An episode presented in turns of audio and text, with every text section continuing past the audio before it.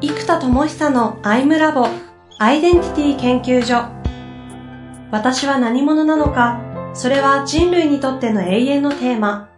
15年の歳月をかけ開発された統合された究極の私と出会える技術アイミング。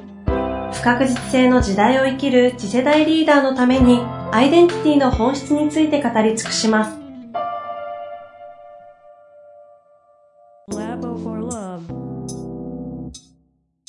こんにちは、遠藤和樹です。生田智久のアイムラボアイデンティティ研究所。生田さん、本日もよろしくお願いいたします。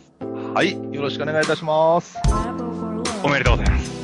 あありがとうございます。もう、お世話になりました。引き続き、相性の取説リリースに、えーね、こう、際して、あの、今回はね、前回も、まあ、あ思いのまま喋っていただきましたけど、うんまあ、今後のね、開発者ここで終わりではないですから、スタート切ったって感じですもんね。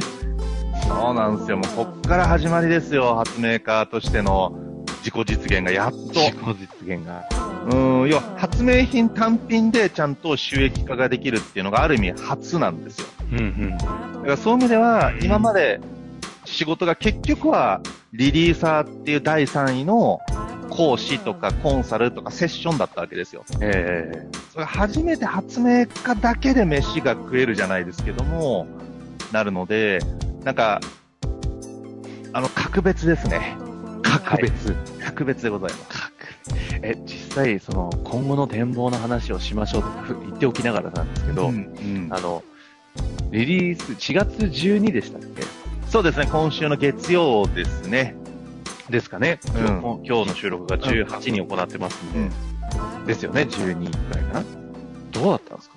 なんかあるじゃないですか、もう実装するで終わって、終わった、なんかこう、この、いや、あのね、だからそれは、えっと、本当はね、これお祭り気分でイエーイって感じじゃないですか。はいはいはい、かなと思いますけど。そう、ただ、ただ、さすがにね、4000万以上損失食らっちゃって、1年半僕も根詰めたから、なんだろう、やっとできたー みたいな、こう、なんだろうな、こう、ああのー、開放感あの方が大きい。だから、ー。いやー、やばそうですね、その開放感は。うーん、だけど、なんだろうな、こう、でもほら、魂込めて作ってるもんだから、んうなん、か、ここからなんか、逃げられる開放感とはちょっと違うんですよ。なんか、こう、生みの苦しみ、なんか、生まれたみたいな、やっと生まれたみたいな、なんかこう、な、な、なんか、はいはいそうはい。って感じかな。難産だったから。あうーん、本当に。あ、1年半の難産で。そう。ああ、ああまあね、その心拍音を1年半我々リ,、ね、リスナーは聞いてきたわけですけど。ねえ、もう本当皆さんありがとうございます。いやー、素晴らしい。おかげさまでね、本当に、本当に生み出したって感じなんですね。うーん。まあね、でも、ここから生まれてしまったら、今度はここれをね、広げて育成していくのが始まりますけども。じゃあ、改めてね、この先の展望の話していきましょうか。そうですね。やっぱりね、えっと、いろいろね、作りたいことがあって、最終ゴールっていうのが、これ皆さんに言ってますってね、言っててもちょっとマニアックだから伝わりにくいから、その C2C 教育プラットフォームなんですよ、今。一番作りたいせ世界のソリューション、システム、新しいシステム。だから、あの、エアビーができたことで、誰もが、要は旅館業に近い民泊業ができるようになったじゃないですか。はいはいはい。これ持ってる家とか、あのー別荘が経済循環の中に入ったわけですよ。うんうん。やっぱそれが新しい、なんだろう、マーケットというか、社会の新しい仕組みになったじゃないですか。うんうん。で、僕がやりたいのが、えっと、その、民泊に対して、じゃあ民間の学校みたいな感じだと、その民、民学？民校なのかわかんないけど、まあ、えっと、C2C スクールなんですよ。だから、うん寺子屋を誰もが作れる世界。ほうほうほう。で、そうそう、世界中のコンテンツを使って、自分で、えっと、コンテンツを作って、しかもこれ全部借り物でも設計できるようにしておくので、例えば僕のエネカラーブックを使ってもいいし、エネカラーの講座の動画を使ってもいいし、あと、他の著者の、えっと、動画も二次利用を許可する形にするので、それを組み合わせて、自分なりのキャリアスクールとかパッケージを作って、で、講座が苦手だったら動画を使えばいいし、はい。ワンオンワンのセッションが苦手だったらインナーツアーズに発注して、それを組み込むことでプログラムができて、うん。でもグループワークを自分がやりたかったらグループワークをやったらいいし、ファシリテーターも他から呼びたかったらクエスタムで入れることで、そのプログラムを設計できるんですよ。はいはいはってやると、世界中どこでも、あの、ちっちゃな学校ができるじゃないですか。い。うんうん。で、まずここが、えっと、ゴールにありますと。で、そのために、やっぱり教育の基本的に大事なことが、やっぱ一対多で体系だったコンテンツであることと、一対一に個別化された対話っていうのが鍵になるわけですよ。うん。で、まあ、一体多の体系型だったものっていうのは、いわゆる書籍とか、いろんな講座っていうのは大体そうなってます。で、今度一対一の個別化っていうところが鍵なんですけども、うんここでエネカラーのデータ、診断データを AI が読み込むことで、自分の性格を理解した AI が、例えば行動力の本とかを作ったときに、じゃあなんか自分の情熱でまっすぐ頑張ろうみたいなキーワードがあったときに、じゃあ自分の情熱って何なんだっていうと一人一人違うじゃないですか。はいはいはい。で、これのエネカラーから、じゃあ緑が強い人だったら、誰かが喜ぶかを見たいっていうことが情熱につながる。で、黄色だったらこんなことしてこうやったらこれむっちゃ楽しい経験が作れるじゃんっていう体験イメージが湧くと情熱になるわけですよ。うんうん赤だったら結果が出ればだし、青だったらそれこそ前人未到の知恵とか知を見つけたり、うんそれを理解できる瞬間にすごく喜びが大きいわけですから、うん。情熱と一口に言っても人それぞれ違うので、あなたの場合はこうですよって個別化ができるわけです。はいはい。これも個別化力がすごく高い人っていうのはすごい知識が必要なんですよ。うんだからお医者さんってそうですよね。その人を見て個別の人物と個別の病気名まで当てないといけないわけだから、膨大な知識がないとアプローチができないわけです。うん。だから個別化をしようとするとどうしても専門家がつかなきゃいけない。はい。で、専門家が1対1でつかなきゃいけないから高額になっちゃうんですよ。うん。時間単価で言うとやっぱり最低5、6千円ぐらいですよね。例えば弁護士さんの相談とか、まあ、お医者さんとかもね、保険とか抜いたら多分もっとするかもしれないし、どうしても高くなってしまうから、教育っていうのはやっぱり、なんだろう、経済的に稼げる人たちが教育ってももちろん大事ですけども、その前だから教育がより重要な意味を持つじゃないですか。はいはいはい。この時にね、じゃあスーパーコンサルタントにワンオンワンやってもらえるかって、これはやっぱ不可能に近いというか、コストが、ね、あの、そういう人たち1時間2、30万とか普通なので、じゃあどんなに安くても、じゃあ8割オフでいいよ、1時間5万ねって言った時に、それごめんなさい、無理っすってなるじゃないですか。でも、AI だったら、もう月額固定制とかでもできるわけですよ。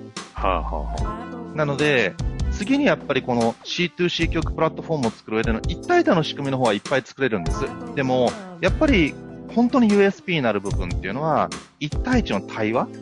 の部分にあって、これはエネカラーの仕組みもそうだし、これを LINE チャットと連動していったり、あとね、専門がアイミングとかそういう傾聴とか内的世界を紐解くことの技術において、ね、ずっとやってきてるわけですから、えその技術を駆使した、あの、セッション。を今は LINE チャット上で、あの、まずライトなものが作れるように、あの、設計してるんですよ。それがこうさっきですか？ポロッとおっしゃってましたけど、1、2ヶ月で出そうなんですか？ライトなのは多分2ヶ月で出ますね。ちなみにどのぐらいのコミュニケーション取れる系なんですかね？えっと、基本的にはバイオリズムをチェックしたいんですよ。今日のあり方、エネルギーがどうなのか。ほうほ例えば、僕だったらやっぱりずっとこの1、2年半ぐらい、鬱屈としちゃってたから、う。うん。どうしても一番強い黄色のエネルギーが出しにくいんですよ。はいはいはい。ああだこうだ気楽なこと言ってらんないし、うん。自由に飛び回ろうぜとかできずにもうね、部屋にずっと引きこもってましたから。ほんで、ポジティブって思ってるけど、なんだろうな、もうさすがに損害も大きいし、もうなんかもう、うプラスでは考えますよ。でも現実は結構大変じゃないですか。うんうんうん。やっぱ黄色出にくいわけですよ。はいはい。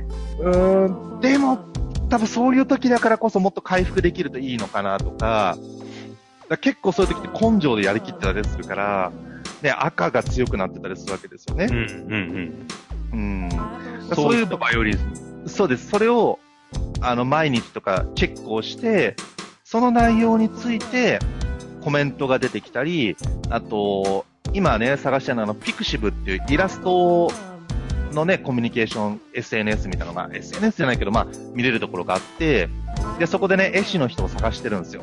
で、うんキャラクター？で、まあ、まずはこういうのって男性向けがいいかなと、まあ僕も男だからあるけど、なんか可愛い女の子のキャラクターを作って、LINE のチャットでこう顔写真がそのキャラクターのはいはいはい。て、なんか、こう、質問が出てきたり、バイオリズムチェックすると、今日ってどう？みたいなこと聞いてくれて、こう、ババババって答えていくわけですよ。うん、うん。で、それ答えていくと、あ、そっか、じゃあ、本当は楽天的な友久さんも、今はちょっと批判的なエネルギーになっちゃってるんだね、とかなんかこう言ってくれるわけですよ。うん、うん。で、そこに対して私はこうしてこうしてこうしたらいいと思うよ、とかどう思う？とかなんかこう、キャラクターが言ってくれる。ほう、ほう、で、例えばこれを今、ポモドーロアプリとも連動するので、カレンダーアプリと連動するから、じゃあ2時間企画書作ろうって時に、じゃその始まる5分前ぐらいからその AI キャラが起動してくれて、で、あの、小さなアニメーションも一応将来的には動かせるんですけど、まあ、まずは、あれですね、その、絵が出てきて、じゃあ今からなんとかの企画書を作るタスクが始まるよ、みたいな。じゃあ2時間集中して頑張ってみよう。3、2、1、5つってポモドラアプリであれ25分、5分、25分、5分でやるので、それで2時間セットして、よい、スタートっつって、はい、じゃあ5分休憩頑張った、すごい。もうくだらないんだけど、いやいや、くだらなくない。聞いてるだけでやりたいですもん。とか、あと筋トレ用のやつとかがあってう、わ、超欲しいですね。そう、じゃあ、あと1回、あと1回だ。あすごいよ30回もやったのつって、胸筋触らして、とか言って。いやー、ちょっと、生田さん、やっぱりリリース後の黄色、黄色の姿、尋常。そうそうそう。いやでもね、こういうね、本気なのか悪ふざけしてるのか分かんないエンタメツールにちゃんと突っ込めると、本物の技術を使って、こういうツールで、かつ、これからの時代は、えっと、要は、会社に行くんじゃなくてね、アメリカなんかも双方の人がむっちゃ増えてますし、うんうん。まあ、ナレッジワーカーも、ね、僕もそうだけど、一人で大きな規模をやる人がどんどん増えてくるわけですよ。そうすると部屋で一人で作業をするとか、それこそね、あの、WeWork みたいな場所でやるみたいな、自由に世界中を回ってみたいな人も増えるので、うん、うん。やっぱり組織の良さって、みんなでやるから集中できるじゃないですか。確かに。ねえ、あの、部活動とかでみんなで、えーちねえちねってみんなで走るからあれできますけど、一人であんだけ走れって言われたら、ちょっと萎えますよね。うん。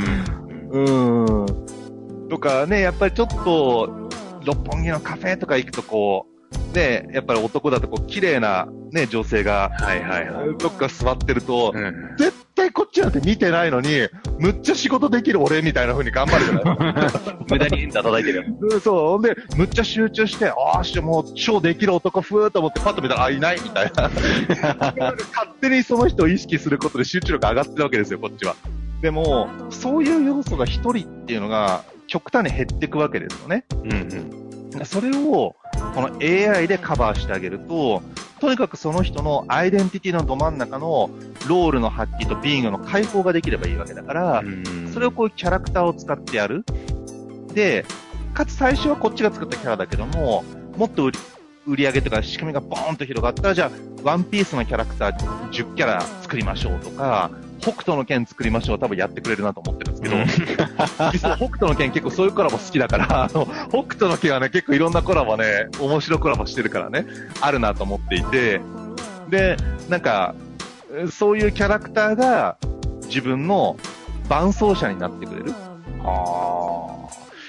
それ自分の、そのカラーに合わせてキャラクター設定もしてきて、自分のバイオリズムまでその人がチェックしてくれて、そう。自分のタスクの、その、これコードの管理ですもんね、時間、ポモドーロなんて。そういうこと。までやってくれて、うん。で、もうちょっとうっかりさっきの流れだと、なんか励ましてくれたり、ちょっとこう、ケツ叩いてくれるみたいな。そうそうそう。何ですか、それ。早くリリースしてくださそうなんですよ。しかもカレンダーとも全部リンクするから、じゃあ今月は発明家の時間がなんか50%になってるけど、8割やりたいって言ってたけど、なんで30%下がっちゃったのかなって問いかけに対して、いや、こうでこうでこうなんだよっていうふうに、こう、音声入力すると、あ、そうなんだねって言ってセッションが始まるんですよ。マジっすか？マジっす。マジっすか？マジっす。裏側が見えないからもう恐ろしいですけど。そう。それすごいね。そうなんですよ。だから、えっと、そのタスクの達成率、タスクアプリとかカレンダーアプリと連動することで、時間と仕事の管理も裏側で行われるし、何者として一日を過ごすか、何者としてそのタスクをやるかっていう、アイデンタリーワークベースで時間管理と仕事の管理ができるツールってのは、まあもちろん存在しないから、ここではアイデンティティベースで全てを選択していくって発想になるから、うん。僕自身がそれが欲しくって、なかったので、もう全部作ってるんですよ。はい。えそうなると、一旦はこの相性の取説以降は、アイデンティティベースでの仕事の管理、時間管理、タタスク管理、仕事ですね。あと時間の管理をするアプリが出てきて、まあ LINE 系のバイオリズムをチェックするようなものが、ちょ一旦はこのあたりが立て続けに出るだろうという。そうですね。まあ、3ヶ月以内に、えっと、今のカレンダー、タスク、えー LINE チャットはできてきますね。いつの間にそんな開発してたんだっていう感じですね。そう、それはね、もう全部ね、裏っ側でね、えっと、もう開発3、4ヶ月目なので、もうだいぶいい感じに出来上がってきてるんですよ。へまあ、そっちはもう優秀だからね。はい。改めて、なんかあれですね、黄色のエネルギーがブワーッといくとこもあれば、冒頭のね、ワン、あの、C2C 教育のところの話は、思いっきり青に触れるような、生田さんらしい開発者のなんかエネルギーが出てたり、ちょっと爆発気味ですね、俺はね。全方位的に。もうやっとですよ。もうね、ここまでなんかもうね、あの、あのそうね。もう、ひたすらバネを、なんか、グイグイグイってこうやって、バチーンと弾けることですね。まあね、というわけで、ね、今後のリリースの先の展開をお話しいただきましたけども、うん。せっかくなんでもうちょっと相性の取説系の延長でいきますか？次回は。あそうですね。あと、うん、それもありですし、うん。はい。もう何でもありです。何でもあり。何でも書いてある。じゃあ、な、何するかちょっと決めましょう。いかがですか？次回は。そうですね。次回はその流れでいくと、ああ、そうだな。やっぱり、改めて今回痛烈思ったのは、アイデンティティもそうだけど、やっぱビーイング、誰と組むかが、もう完璧に製品を決定づけるなという、やっぱ改めて思ったんですよ。ほう。で、やっぱそれを、もっとちゃんと自分の心に正直になることとか、なんか改めてね、こう、ちょっと開発系とか発明家としてっていう部分から、なんつうのかな、この、またアイデンタリーワークみたいな発想でいくと、あの、個でやる人も多いから、個と個って信用情報が低いじゃないですか。つまり、会社って信用情報が蓄積してますけど、個人とかちっちゃい会社とちっちゃいグループがどんどん増えてくるから、なんだろう、信用に足るかどうかってわかんないですよね。なるほど。歴がないし、情報がないから。だから、なおさらやっぱり、エネルギーとか、うん、なんかここポイントだな、みたいな場所が何回かね、またね、今回やってみて改めて思ったので、うんうん。なんかそのあたりの、パートナーシップ、アイデンタリーなパートナーシップって何なんだみたいな、お、あの、テーマに入れるとちょっと面白いかなと思います、いいですね。はい。次回はね、そのアイデンティティなパートナーシップということでね、やっていきましょうね。はい。はい。というわけで、一旦ね、今日はここで終わりたいと思います。ありがとうございました。はい、ありがとうございます。